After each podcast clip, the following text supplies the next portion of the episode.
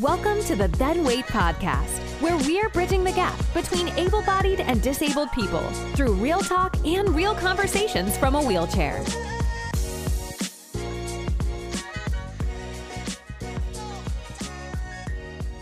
That's what's up, man. Well, how's your day going, man? It's going pretty good, dude. It's going pretty good. Just got back from a coffee shop. I had a bunch of emails and shit I need to bust out, and I used to have an office, got rid of it, and so I've been mostly having a home office, but it's just like, man, you know, it starts to feel like Groundhog Day just being here. So it's just like, it's just nice getting out.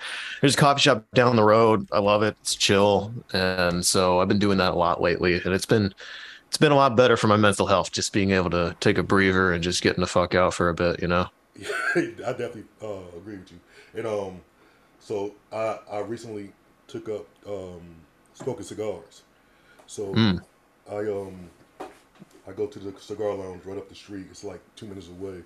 So like, if I want to use the bathroom, I can literally go home and come right back. I'm like, you don't understand. Like, I live right here. So it takes when I say I'm coming back, I'm coming right back. So yeah. What got you into cigars? So a buddy of mine, he smoked cigars. I never really was into it, but he invited me.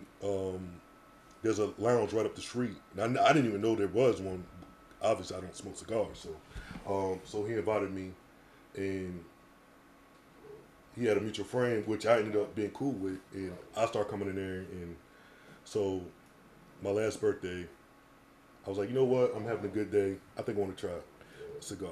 And he was like, well, I got one. It's a light one. It's not expensive. So if you don't finish it, it's no problem. So I ended up smoking it and liking it, and I've been doing it ever since. So hell yeah, man. Yeah, I traveled for a while and ended up living in New Orleans for about 9 months, and there's a cigar bar there, and I spent a decent amount of time going in there, and it was just kind of cool, just smoking a cigar, having a glass of whiskey, and just shooting the shit. They had a pool table in the back, and so I just kind of chill, play some pool with people. And it's always interesting, like, I'm a huge tea nerd, but I never really got hardcore into cigars. But you know, I would take people. It was kind of similar. It's like I would take people there, and they never fuck with cigars. And a couple people even straight up were just like, I don't like smoking, I don't like cigars, I don't like any of this stuff. I'm like, have you actually fucking tried one? And most of the time they're like, no, or it was like a Swisher or something. You know, it's like it's not the same thing. So I would, you know, they try it, and I would say more often than not, they'd be like, okay, I can fuck with this. This is cool. It's cool. So it is a cool thing. And once because I'm not really a big smoker, I've never really been in cigarettes. And I mean, I did it like socially, but like never like really just been into it. But yeah. The environment, the culture of it is what I enjoy the most. And I guess why I keep coming back, because I literally only smoke when I'm around people. I don't really smoke by myself. But yeah, what's the vibe like in that place? Because cigar bars, it's kind of like hookah bars, where it's just like there's a vast spectrum of vibes. Like some hookah bars I've been into, it's just like a fucking frat party, and there's just loud music going and everything. And then there's other hookah bars, which I really enjoy, where it's just like they got like lo-fi or some sort of chill music going, and it's more of an adult vibe.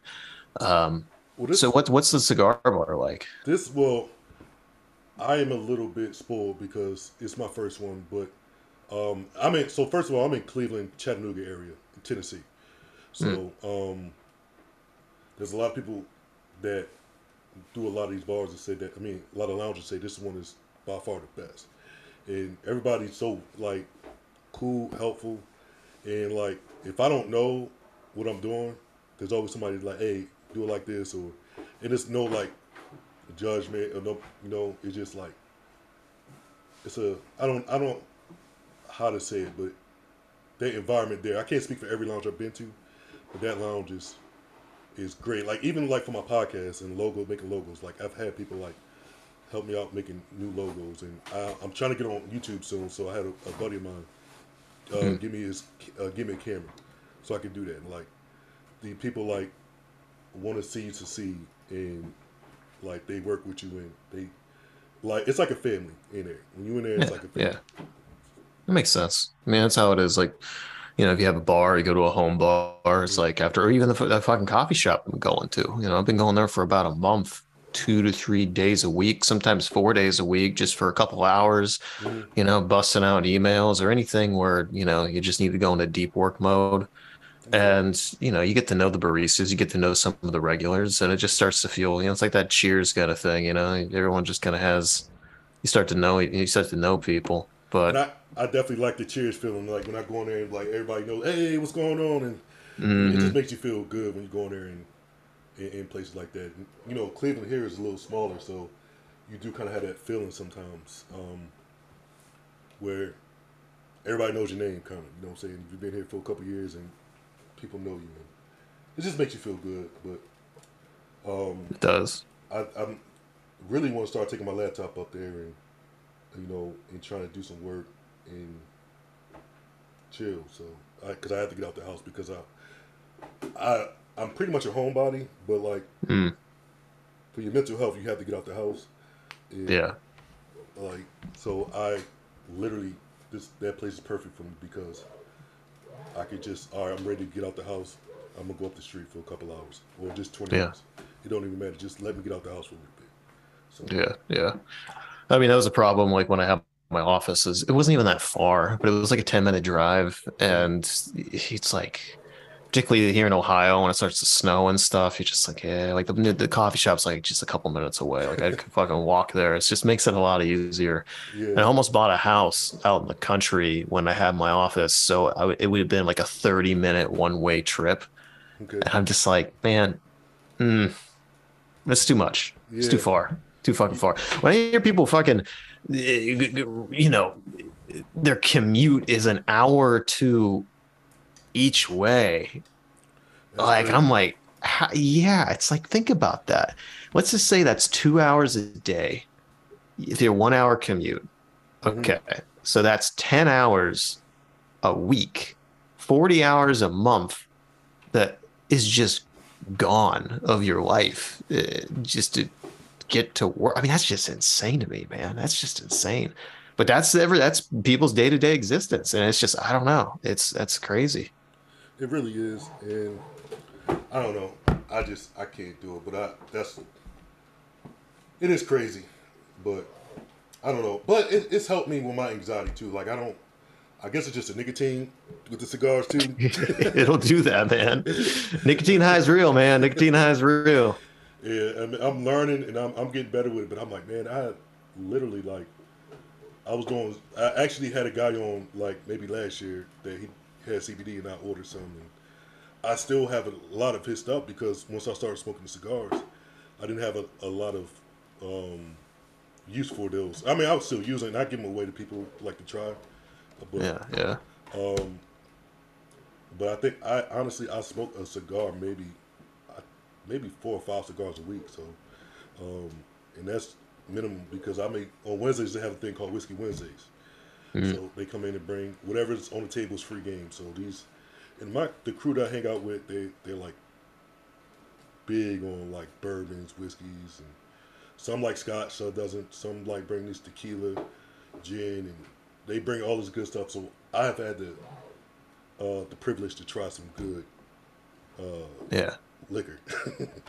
Yeah, that's cool, man. You get to sample all that stuff. Here in Dayton, I'm in Dayton, Ohio, about an hour north of Cincinnati. And we've got a place called the Century Bar, which is like one of the top 10 bourbon bars in the country. Man, they got all kinds of these tastings with just this super esoteric stuff you really can't get anywhere else. But I think they've got like 180 different types of whiskey and bourbon. It's crazy. So it's pretty cool just to kind of sample all that stuff and try. Yeah. And I like whiskey a lot. I'm not a super nerd about it, but you know, it's so funny. It's like I've had some really expensive stuff, and it's good, but I always just go back to straight up black label Evan Williams. It's like $13 a bottle. Like, yeah, that's, you know, it's like I don't know. That's just, that was the first whiskey I ever tried, so maybe that just kind of imparted that flavor profile on me. But it's just like, I don't know. When it comes to whiskey, tequila is a little different because tequila, if you don't get 100% agave, like Jesus Christ, like you just just have a hangover. It just sucks. It's not good. Yeah. With tequila, you got to at least get some decent stuff just because it hits you bad. But I mean, fuck, even then, like Espolòn, which is a great, budget tequila, that's 100% agave. And it's like $20 a bottle. It's not that much, Yeah. So it's just like, you don't have to spend a shit ton of money, but you just can't go get fucking, dollar store fucking tequila. Yeah, you're right. I feel that. Yeah. But man, yeah. I'm definitely excited to have you on. I was looking through the thing and I was like, man, this dude would be dope to talk to, because I'm doing a podcast and I like disability stuff, but I really just want to talk to people that's doing things. And like even last night I was listening to your podcast. I was like, man, this dude is dope. Like I just like wrote down like some things you were saying. Like, sorry, let me get in my notepad. Like living life on your own terms. Mm-hmm. And like take risks, enjoying life, and like there's things like that. I just like in my life.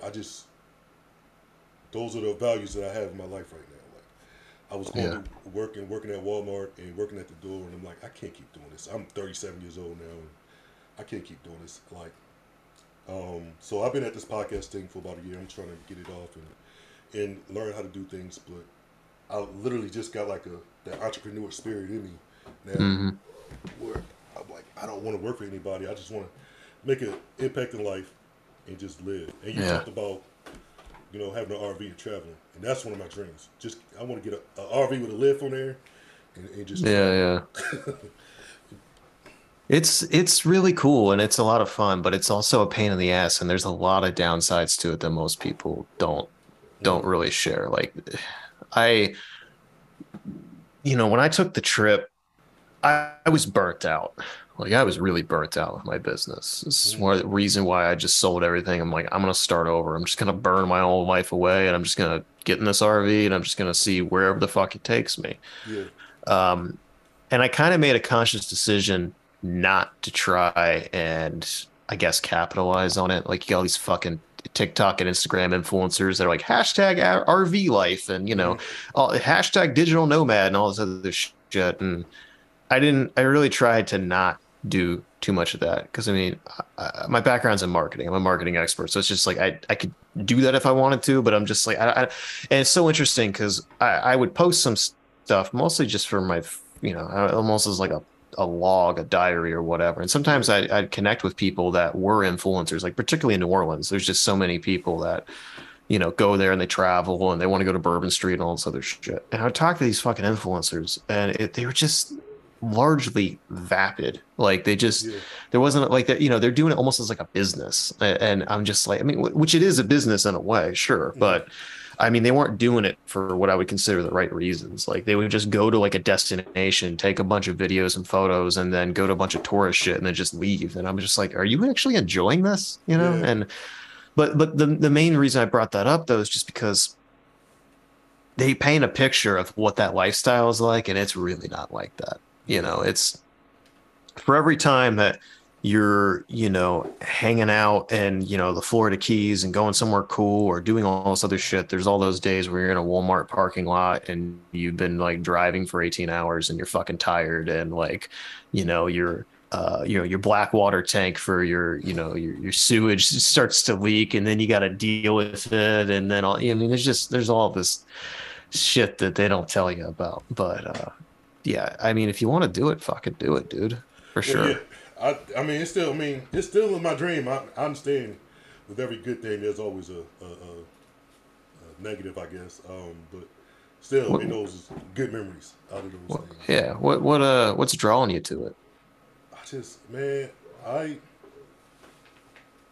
So I'm a person, I like rules, but I don't like rules. I don't like rules. Yeah. Like, I just don't, so I'm in a wheelchair, so I feel like I've lived in a box all my life, and I couldn't do things because of my wheelchair and this and that. But it's just like, I feel like I gave up something by being in a wheelchair. I don't want to give up my life or feel like I can't live a life because I'm in a wheelchair. And I enjoy talking to people, like having conversations. Like if I sing at the bar and we started like chopping it up, like we could talk for hours probably. You know what I'm saying? It just, that's my thing. I love talking to people. And I love talking to people that's different from me. you know, different cultures, different backgrounds. So what have you learned so far doing the podcast? What have I learned as far as like people or like? Yeah, just people. Or how has it impacted you? Well, talking to, I mean, all right, you got to give me a minute because I got to gather my thoughts. Because I don't think anybody's ever asked me that question. So I was like, I don't know, man. Literally, like, I get to, okay, let's be honest. Some conversations are better than other conversations. Like, if I'm I'm interviewing somebody, sometimes I'm just going through the motions. And it's just mm-hmm. and then sometimes I'm very, like, attentive and like, oh, man, like, I wish I was writing this down right now. And I go back mm-hmm. and, you know, listen. There's conversations I've listened to. So, like, just, I don't know, man. Just getting, like, I feel like I'm learning and just having a cool, I just love conversations.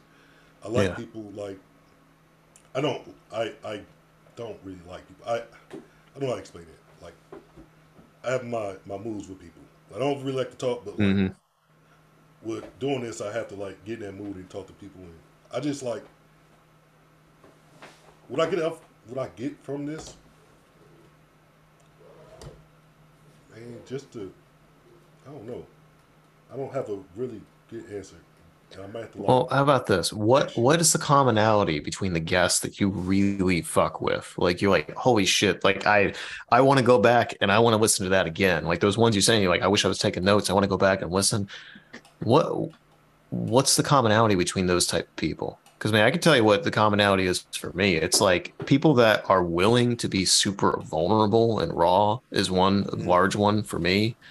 And then the others, they just got something really, a unique perspective that's super interesting to me, you know, because those two, you know, is this somebody that I want to get a beer with is a pretty good benchmark for me, because there's been some podcasts I've been on or I've done my own where the person has a really interesting, unique story or perspective. But as soon as you tap that well, you're like, man, okay, like we're at an hour and a half. I feel like I got everything out.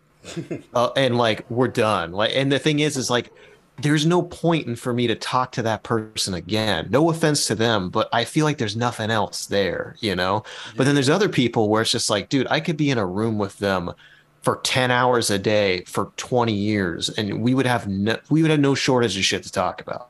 Yeah. You know, like my buddy Sam McNerney, he's one of those people. He and I did. He's probably my most frequent guest on the podcast, and he and I talk like once a week or once every 2 weeks. Like we just don't really record all of them, and like he and I never have a shortage of things to talk about, you know. So it's just like, I don't know. I think that's the thing for me. Have you noticed any commonalities of the people you're just like, man, that's a conversation I'm proud of, and I'm glad we had.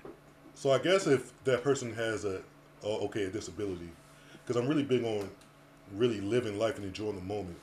Yeah. And I love when people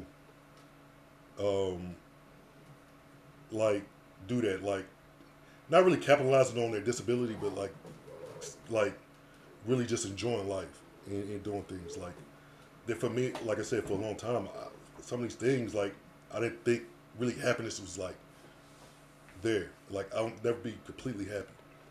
Yeah. Being in a wheelchair and first of all, I was shy and didn't really talk to girls and all this and this and that. And but like now, like I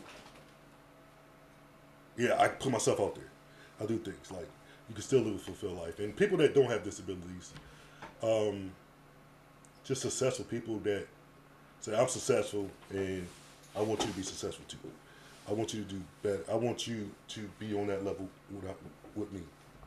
So it's people that inspire you. Yeah, people just learning and just like motivate me to do better and want to do better. Yeah.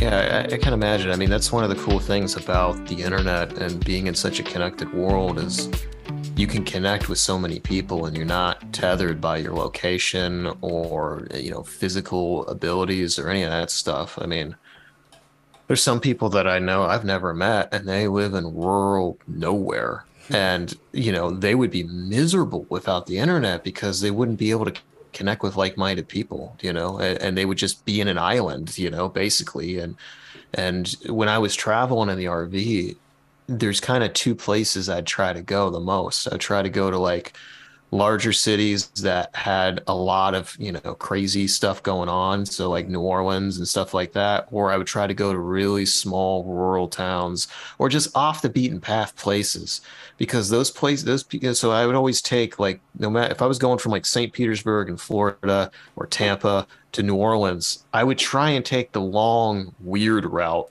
I would avoid highways as much as possible. Sometimes you had to be on the highway, but yeah. I would avoid it as much as possible. And in those areas, it was so interesting because they don't get a lot of tourists. So often you go into a bar or whatever, you go into a spot, and it depends. Sometimes they'd see the RV, but other times they wouldn't. And it would just be like, oh, we're not used to getting new people. Like, do you know somebody here? Are you visiting? Are you family or whatever? And I'm like, no, I'm just traveling through. And they're like, dude, you're 100 miles off the main highway. Like, what are you doing here? You know? And, yeah. And I'd have these crazy conversations, and people would open up to me because everybody knows everybody. Yeah. You know, so either they've had all this, they've shared all their stories, and they, you know, everyone's heard their story about, you know, that time they did this back in high school a billion times or whatever. So they get to tell their stories to somebody else. But also the main one is that like, they don't know, you know, you're going to be gone. They can tell you anything, yeah, you know, and how these people opening up, and there were so many people that were like the local weirdo or, you know, whatever. And they just felt so alone. Mm-hmm. And, you know, they're like, I'm surrounded by people that, you know, I've known since I was a kid, but I don't identify with them at all. And it's just like, I don't know. I couldn't really imagine being in that situation because I got that entrepreneur mindset where it's just like, I don't like something, I change it.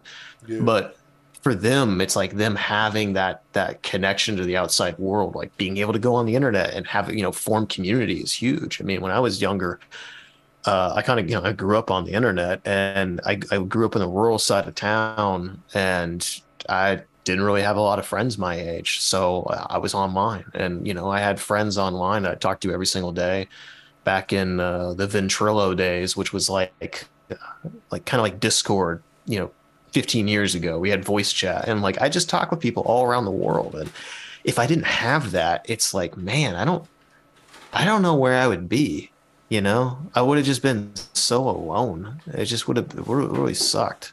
Yeah. So I think that there's just so much possibility now where you're not limited. You can do whatever the hell you want, you know. Yeah, I feel that. So what really got you into being an entrepreneur? I grew up in small business. My dad had a tree service. He still does. Okay. I grew up going out on estimates with him, helping him with tree jobs, answering the phone and stuff like that, talking with clients. It's just in my nature, man. And so, I mean, even when I was a kid, like I was like 12, I was building websites, and I had like a little computer repair business, like in right down the street, there was a flea market, a big flea market. That was like the only thing that was in walking distance was this flea market. And I'd go down there, and there was this dude who had a booth. Everyone called him Reggae Man because he was just this Rastafarian dude that just had like fucking Bob Marley blasting at all times. He's a cool dude, man. I forget his actual name, but he referred to himself as Reggae Man. Everybody called him Reggae Man, but he was a cool dude. And he kind of found out that he would sell computers, but he didn't really like know how to fix them. So he just kind of hoped that people would sell him stuff. Yeah. And so like he found out that like I knew how to work on computers. So, you know, then next thing I know, like I'm basically repairing computers for him. And I had this little computer repair business. I'm like 12, you know? So it's just like that stuff. That's my life. I had a real job, I guess, for like less than 6 months. And I was just like, I can't do this shit. You know, I just can't do it. I remember I even worked for this marketing agency in Cincinnati. I was like 18, 19, something like that. And I worked there for like 4 months and 3-4 months. And I basically was just like, you guys are just dropping the ball. Like you're there's so much that you guys are doing wrong here. Mm-hmm. And the whole company was probably like 10 people, you know, it was really still relatively small. So I went to the two owners, and I was like, make me a partner and I'll help you build this. And they were like, yeah, well, we'll do that if you do all this over the next year. And I'm like, okay, how are you going to do that? And they're like, well, we're going to kick this other guy out, this third partner. We're going to kick him out and just give you his shares. And I was like, so you want me to spend a year of my life helping you get your business and turning it around on the handshake bet that you're going to kick another partner out and then give me his shares? And you're not going to tell that guy that. So you're just going to, you know, pull the rug out from under him. What the hell is like makes you like why you're just going to do that to me? Yeah. You know, it's, I'm just like, so I just basically said, fuck it. And I just took all these ideas and just started my own business, you know? So it's just like, I even when I tried to have a normal job, like I just, you can't turn that off, man. You know, you just, for me, I just can't turn it off. Like I would be anxious having a normal job because I don't know. I think that would make me really anxious. 'Cause I just like being able to do whatever the fuck I want to do, I guess, for better and for worse. Yeah, and I agree. That's my mindset. So, I mean, you mentioned when I was talking to you before getting on the show, and I've heard a podcast of you talking about your mental health. Can you talk about some of those mental health issues that you deal with? Yeah. And, so, I'm sorry, go ahead. I was just going to say, like, I have ADHD. Generalized anxiety disorder, which is a real shock for people that know me because I don't shut the fuck up and I'm super social, but man, I've got massive anxiety. It's a hell of a lot better than it used to be. Yeah. Way better. I by far, kind of like where you're at, like I got my anxiety way more in check than I ever have, but it still rears its head up. And I also just in the last year discovered that I have bipolar type 2, which is fascinating because looking back at my life, man, that answers a lot of questions. So what's interesting is that I didn't get diagnosed with ADHD until I was like 23 or something. Wow. So I went 23 years of my life just thinking I was broken, man. Like it was bad. So I didn't have anyone when I was younger. Like I never got tested for it at all. Like I remember actually when I was in second grade, I remember having a parent teacher conference where my teacher and my mom and I were sitting at a table and she just pulled out a piece of paper and was just like, this is your son's work. And then she pulled out another piece of paper, which was from one of the smart kids in the class who was actually a friend of mine, which made it worse. And she's like, this is this other student's paper. And she was sitting there comparing like how this kid's was so much better than mine. And I'm literally sitting there hearing her talk shit to me. And I'm like, thanks. So I thought I was a dumb kid. Like I got in trouble a lot and I thought I was really dumb. And then funny enough, either later that year or early the next year, I don't remember, but not too long after that parent-teacher conference, they had everyone take a test, which I later was told was like some sort of IQ test or something like that. Mm-hmm. And then I got into this like special program, which I called the Spectrum class, like, you know, for the quote gifted kids and whatever. Okay. Well, what was fascinating is that half the kids were the stereotypical smart kids, you know, that everyone was like, oh yeah, those kids are smart and whatever. The other half were like the fucking troublemakers like me that like everyone thought was dumb. And what was interesting is that looking back, I would say a good portion of those kids that were known as like the dumb kids were just kids that came from really troubled homes. Mm-hmm. And then, you know, mine was not great. It wasn't nearly as bad as some of the other kids, but, you know, my upbringing is conflictive. So, but, you know, looking back, a lot of those kids just had ADHD or attention disorders, yeah, you know, but they were labeled by the teachers as well as like the dumb kids. So I grew up just feeling really insecure about my intelligence and everything else and thinking I was just kind of dumb. And then in my teenage years, you know, I'm like building websites. I'm building all these communities. Like I had 2 or 3 like forum communities that had like over 100,000 people on there. I mean, like I had some really cool stuff I was working on, but then it's like I lost interest and like I would go work on something else. And then there were some other people that, you know, were kind of like friends of mine that also were around the same age and were, you know, building websites and whatever. And they just stuck to like 1 or 2 things. Mm-hmm. and they ended up getting that success and just blowing up. I never got that because I just kept going from thing to thing to thing. And it made me really insecure. It made me know that, like, it made me hate myself because I was like, I know I have the raw potential, like the clay, mm-hmm. to like build something really big. But it's like the second I would start getting traction, I would get bored and then I would like do something else. Mm-hmm. So I never like followed through long enough to get to that like critical mass. And so it made me just feel like a failure.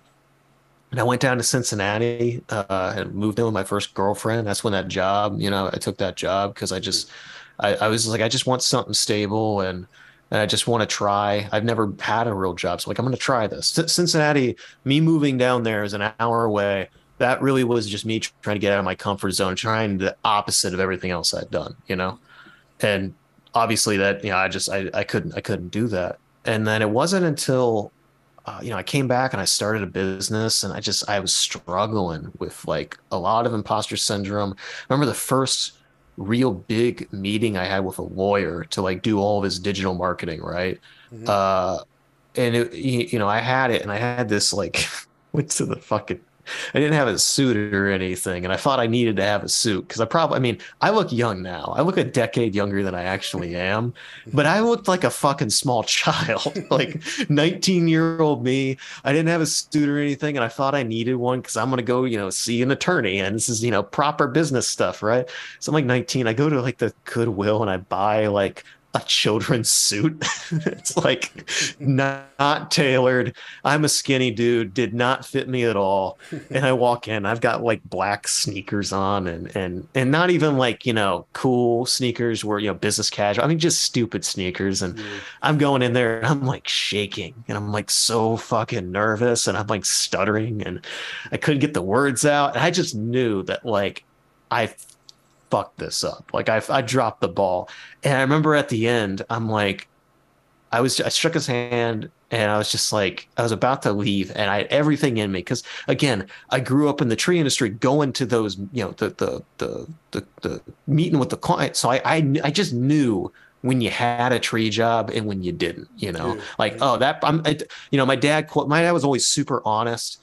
But, you know, some people had, you know, champagne taste on a beer budget. And they just, even though my dad was competitive, they wanted to go with the cheapest option.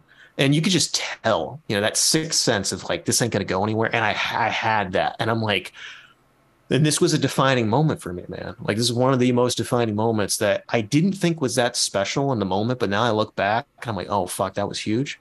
I didn't turn around, but like I was getting up and then I just stopped and I was just like, hey man, how are you, like, just real talk, how are you feeling about all this? You know, where's your head at right now? And he just kind of was like puzzled by that, almost like how a dog like kind of like turns its head, you know, like, huh? And he just kind of gave me this look like, huh, wasn't expecting that, because it was a tonal shift. I went from being like super nervous to just, I think I just let go because I just knew this wasn't going to go anywhere. I'm like, I don't have anything to lose. So I just asked him that. And he's just like, honestly, I think that like, you really know what you're talking about. And I think that you're young and you're going to probably put a disproportionate amount of time into this. Cause I could go with like FindLaw, which was like the big online marketing company for lawyers. Right. Mm-hmm. And he's like, I could go with them and they'd be kind of pricey, but they got a proven track record. But with you, you're just starting your business. I could tell that you're hungry. I think you would put a lot of time and attention into this. And I think that'd be a big value for me. But he's like, I do think that the cost might be a little high for me to take that risk, mm-hmm. you know? And I'm like, okay. And I think I quoted him like $2,500 a month. It was a lot of fucking work, you know, mm-hmm. to do what he needed. And I'm like, and I'd have to sub out some of that for people to write content and a bunch of other stuff. Mm-hmm. And he's just like, well, if we could get it down to like $2,000 a month, because I was expecting him to be like, I want like $500 a month or something like that. He's like, well, if I can get it down to $2,000 a month, then I think I'd be comfortable with that. And I was just like, I'll do that. I'm like, yeah, I'll do that. And he's like, okay, I'm going to think about this. Give me about 2 weeks. I got a couple other calls and I'll get back with you. And I swear to God, dude, like 2 weeks on the fucking dot, I got an email and he's just like, I would like to work with your company. And I always thought that that was cool of him to be like, I want to work with your company, because it was just me and he knew that. Yeah. But I thought that was cool as shit. Like, that was a subtle way of him being like, I think you're going to go someplace. I believe in you. And I always remember that. I really remember that. And that was just a defining moment for me. And it helped a lot with my imposter syndrome. But I was so anxious because it's like, it's so funny with like my anxiety. It's like, I had that meeting with him and I won the gig. Like, I got the gig. He already, you know, he signed the contract. He even sent me the deposit. But when I had my like discovery meeting, like the initial meeting with him, you know, to start the work, like 2 weeks later, I'm fucking shaking and I'm like shaking and I'm all nervous. And I'm like, this is dumb. Like, I already had the hard meeting. We're done. Like, he already committed to a year of this. Yeah. Like, but I was just so nervous and it was crazy. And so like, I had to deal with all that. And really, I mean, I think the thing was, it was just trial by fire, dude. Like, I just had to have countless meetings where I look back and it's embarrassing. Like, there were meetings I had where I just shit the bed. Like, I even think back now and I'm cringing. I'm like, oh my God, like, oh, I can't believe I said that. I did that. Like even now, like, I'm thinking about a couple. I'm like, oh dude. But you know, but I had to go through that. But the ADHD was still bad because like, I just couldn't fucking focus. And it was so, I couldn't do it. And it's like I failed upwards, you know. It's just like I just kept doing it and I really struggled. But I think the thing that saved me was just I just kept going. And also I actually did have a lot of the technical skills. Like, I knew what I was talking about, and I think some of the people saw that, but everything else was just like a disaster. So it's like, that's the only thing I think that's secure. I think like the fact that I had the skills, but also the fact that honesty, I think that's that those two things, like kind of like the lawyer being like, okay, this is a risk, but I think it's worth trying. Yeah. But dude, I had way more misses than I had success at the beginning. And then it was funny because I met what ended up becoming my business partner, one of my business partners, because I was doing it on my own. And then I kind of, you know, built that up a little bit for the next 3 years.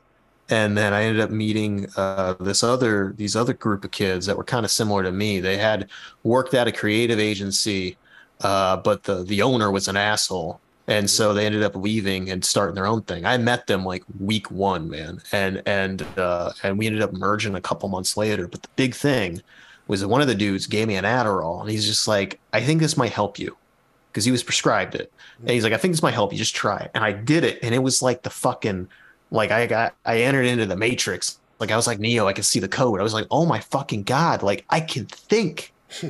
like I can think, I can do things. And I was just like, oh my fucking God, like this was amazing. And granted, when you start something on like Ritalin, Vyvanse or Adderall, you're gonna be like, there's a euphoria, you know. It's basically meth, so it's like you're gonna feel like high. But the main thing was like, I could focus. Yeah.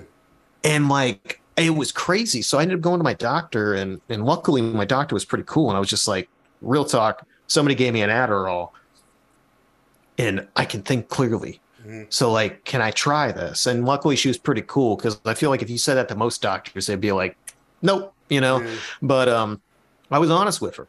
Mm-hmm. And I got on it and it completely changed everything for me, man. Like my whole life changed.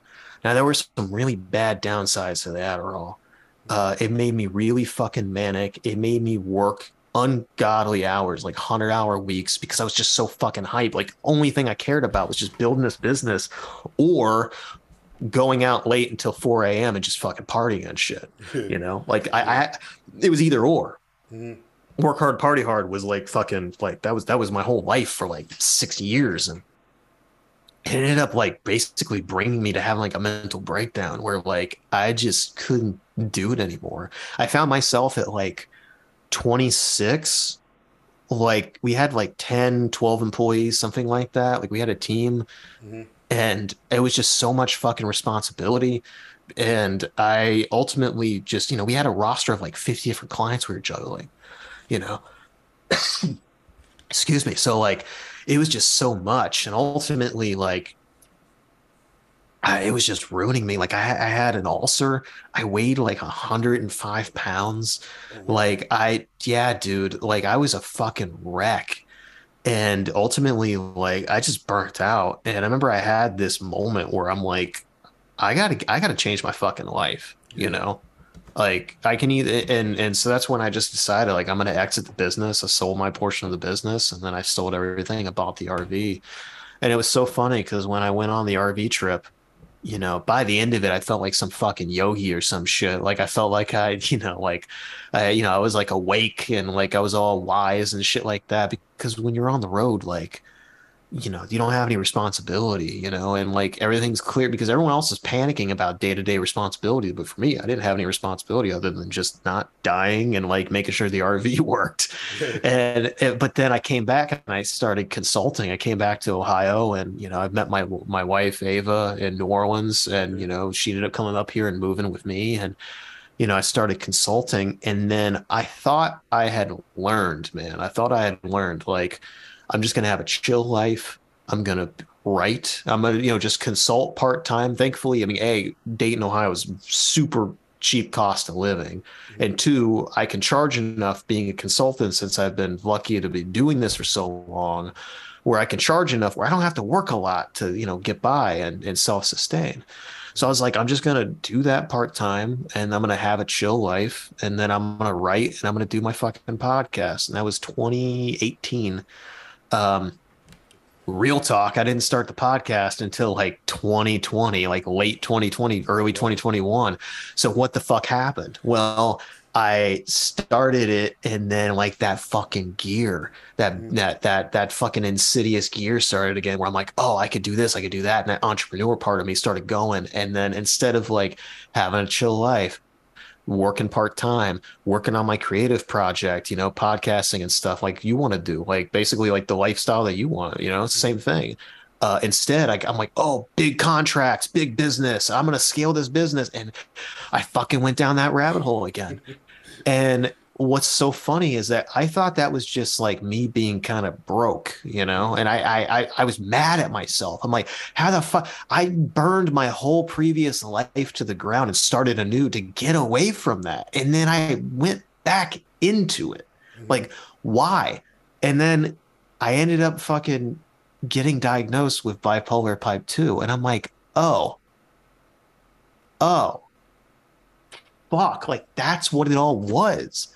Why I was so manic and why I was because I was on fucking Adderall, which is an amphetamine, which was triggering manic cycles. And then it would trigger depressive cycles. So I was literally like adding jet fuel to my mania and my depressive cycles. And I was just like, oh my fucking God. So then I went on Lamictal, which is a mood stabilizer. And it's just like, oh, I can see clearly again. And like everything has changed since then. And it's just insane to me to feel like twice. I thought I was just broken and I would beat the shit out of myself and I would be mad at myself because I wasn't doing better. But turns out the first time when I was like 23, oh, I have ADHD. That's why I can't focus on one thing. That's why I can't follow through on things.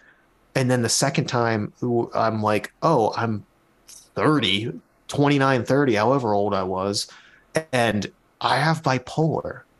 So that's why it's just like, I've had two massive, like complete like perspective shifts on myself. And then you start looking back at your entire history and all the decisions that you made that you beat yourself up over, and you have this self-hatred, and you're like, well, that's why. Like, how is it I made it that long and nobody told me this? Like, how is it I made, like, how is it that you go through society for that fucking long? And even though I was going to psychiatrists and I was going to therapists, none of them were like, aside from my current one, who was the one that suggested that I look into bipolar. How the fuck is it nobody caught that? And I'm like, and that was weird, man. Like, it was really relieving in a way, but also it's just like, then you got to do all this research and just be like, okay, well, I have a mental handicap. Like, I have a mental disability. What does that mean? you know, and then I have to kind of relearn my whole identity. And I guess, like, the thing that I've really learned out of all of this is, like, I don't think free will is a thing. And what I mean by that is, like, I had all these things that were influencing all my decisions that I didn't even know were there. Mm-hmm. So, like, you know, think about even, like, where you're born. Like, let's say you're born with a physical and or a mental disability. Like, did you will that? You know, did you ask for that? It's like you didn't, you know, you grew up in a certain place or a certain skin color or a certain sexuality or a certain whatever, or you grow up in a family. It's like all that privilege or not or disadvantage. You didn't will any of that. You didn't ask for any of that. And so, like, all this stuff has really just taught me, like, to be a little kinder on myself, because it's just like I, in a lot of ways, I'm lucky, but also it's just like I think it's taught me a resiliency, and I'm glad that I went through everything that I did, as fucking hard as it was. But it's also given me a lot more empathy, not only for myself but for other people. Like, you don't know what the fuck other people are dealing with, and the thing is, they don't know what they're dealing with a lot of the time either. Yeah. You know, like, I didn't know until I was 30. Like, Jesus, like, that's just like a 2 years ago. So it's just like, man. Thanks for tuning in to this episode of the Then Wait podcast. If you believe in what we're doing, be sure to rate, subscribe, and leave a review wherever you listen to the podcast, and check out our Patreon page. Don't forget that you have worth and value. And if you are ever in need of encouragement, feel free to connect with us on our socials.